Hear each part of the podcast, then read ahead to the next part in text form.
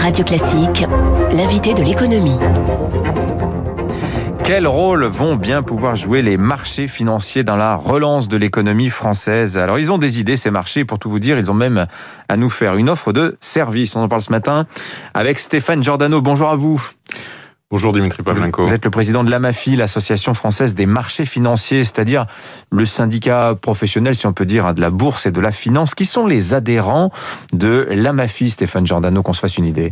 Eh bien, la MAFI regroupe euh, plus de 150 adhérents. Euh, c'est un, euh, c'est une adhésion assez large avec des entreprises d'investissement, des établissements de, de crédit, les activités de marché de banque d'investissement, des établissements français, des établissements internationaux, mais aussi des infrastructures de marché, des courtiers. on regroupe plus de 10 000 professionnels de la bourse et de la finance. Alors, vous venez de traverser un petit peu comme tout le monde hein, une année 2020 chahutée. le CAC, ceci dit, le CAC 40 a retrouvé ses niveaux d'avant-crise, mais son substrat, quand même, Stéphane Giordano, c'est-à-dire l'économie réelle, hein, si on peut dire, euh, présente un état de santé extrêmement variable selon les secteurs. Le constat que vous faites à la MAFI, Stéphane Giordano, c'est que dans la phase d'urgence, les entreprises assez naturellement se sont tournées vers l'État, vers les banques. Est-ce que maintenant, il est temps que les marchés financiers prennent le relais? Alors ça paraît, euh, ça paraît absolument indispensable. Comme vous le dites, la première étape, la première réaction à la crise, la réaction euh, d'urgence, ça a été de distribuer du crédit aux entreprises qui avaient besoin de, de trésorerie. Maintenant, on se retrouve avec des entreprises qui ont des structures financières euh, dégradées ou déséquilibrées en tout cas, avec des, des ratios d'endettement parfois excessifs, et puis des perspectives en termes d'investissement qui sont également dégradées. Donc il va falloir réussir à transformer la structure financière des entreprises Mhm. et euh, à lever davantage de capital. En la matière, il est évident que les marchés financiers vont avoir un rôle extrêmement important à jouer. Alors pour le moment, l'actualité du jour, c'est que Bruno Le Maire doit présenter son fameux dispositif des prêts participatifs. Je rappelle sommairement, ce sont les banques qui vont être chargées de, le de les commercialiser. Euh, l'argent viendra plutôt du secteur des, des, des assurances, avec de l'argent public aussi qui viendra avec effet de levier les marchés financiers n'interviennent pas dans ce dispositif qui précisément doit répondre à cet objectif, permettre aux entreprises de continuer à investir malgré la crise. Alors de, manière générale, on sait qu'on doit aller vers euh, une part de plus en plus importante des marchés financiers dans le financement des, euh, des entreprises. Les prêts participatifs correspondent à une étape euh, dans cette démarche qui consiste précisément à transformer une part des crédits qui ont été distribués sous la forme des prêts garantis par, par l'État en, euh, en instruments qui soient euh, qui puissent être portés par d'autres entités que les banques. Mhm. Mais plus largement, on doit avoir euh, un rôle plus important des marchés, comme je le disais tout à l'heure. Quel rôle justement très concrètement Ça prendrait quelle forme? Ah bah, Très concrètement, il s'agit de mobiliser l'épargne des Français et l'épargne plus largement des Européens pour le financement en capital des entreprises. Donc là, il y a des rôles évidemment d'intermédiation à créer. Il y a des outils à développer. L'outil de la titrisation, par exemple. Alors la titrisation souffre d'une assez mauvaise réputation ah bah euh, liée au fait qu'elle a, elle a, elle a, contribué, en tout cas dans, sa, dans ses formes excessives qui existaient aux États-Unis à la crise de 2008. Euh, ces formes excessives n'ont jamais existé d'une part euh, en Europe et d'autre part il y a un certain nombre de réglementations qui ont été passées qui assurent qu'aujourd'hui la titrisation est un produit beaucoup plus sûr. Et il faut développer typiquement ce genre de produit-là. Euh, il faut plus largement... vous voyez les Français aller vers ce type de, de produits qui sont à risque, il y a quand même des risques de perte en capital, alors même que on le voit bien dans les comportements d'épargne des Français, sur quoi placent-ils leur argent Les livrets réglementés, voire le compte courant, même l'assurance vie a décroché l'an dernier parce que justement, euh, il y, a une part de plus en plus importante de ces restats d'assurance vie dont le capital n'est plus garanti.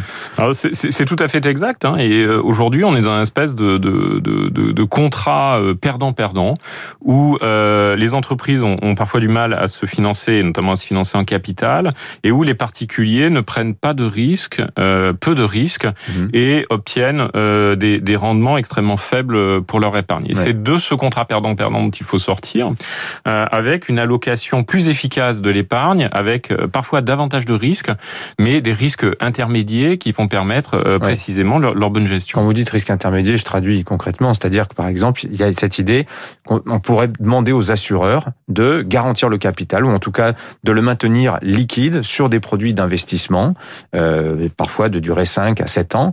Bah, on vous demanderait par exemple aux assureurs euh, d'endosser une partie de, ce risque, d'offrir cette garantie supplémentaire pour lever les, freins euh, vis-à-vis des Français Alors, il y a des questions effectivement de, de, de garantie de l'investissement, mais il y a aussi une question d'éducation euh, à, la, à, la, finance euh, des Français, mais plus largement ouais. des, des populations européennes.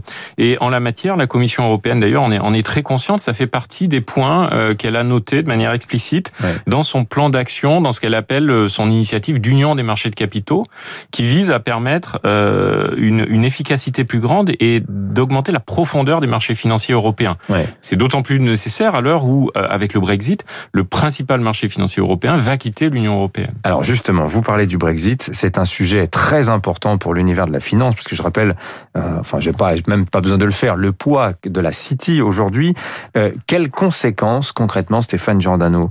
Le départ des Britanniques de l'UE a-t-il eu sur les marchés financiers? On voit qu'il y a un bras de fer vraiment qui est en train de se mettre en place entre Londres et, euh, et Bruxelles sur ce sujet des marchés financiers Alors la première chose à noter, c'est que, euh, et c'est c'est vraiment remarquable, le Brexit, alors qu'il s'agissait en matière financière d'une rupture entre le, le, le grand marché, qui est le marché de l'Union européenne, et le grand fournisseur qui était la place de Londres, cette rupture s'est passée sans, sans, sans, sans, sans rupture du marché lui-même. Le marché a continué de fonctionner. a été exclu complètement des négociations sur le Brexit. Euh, certes, mais euh, un certain nombre de fournisseurs de services financiers étaient basés à Londres et n'ont plus accès aujourd'hui au marché européen. Ils ont su redéployer leur offre, redéployer leurs ressources vers l'Union européenne et euh, en grande partie vers la France, pas que, mais notamment vers la France. Sans que ce soit d'ailleurs le fameux exode qu'on avait promis aux Britanniques, exode au profit de la France, de l'Allemagne ou des Pays-Bas. Il n'y a pas eu tant de relocalisation que ça. Hein. Alors, il y a eu quelques,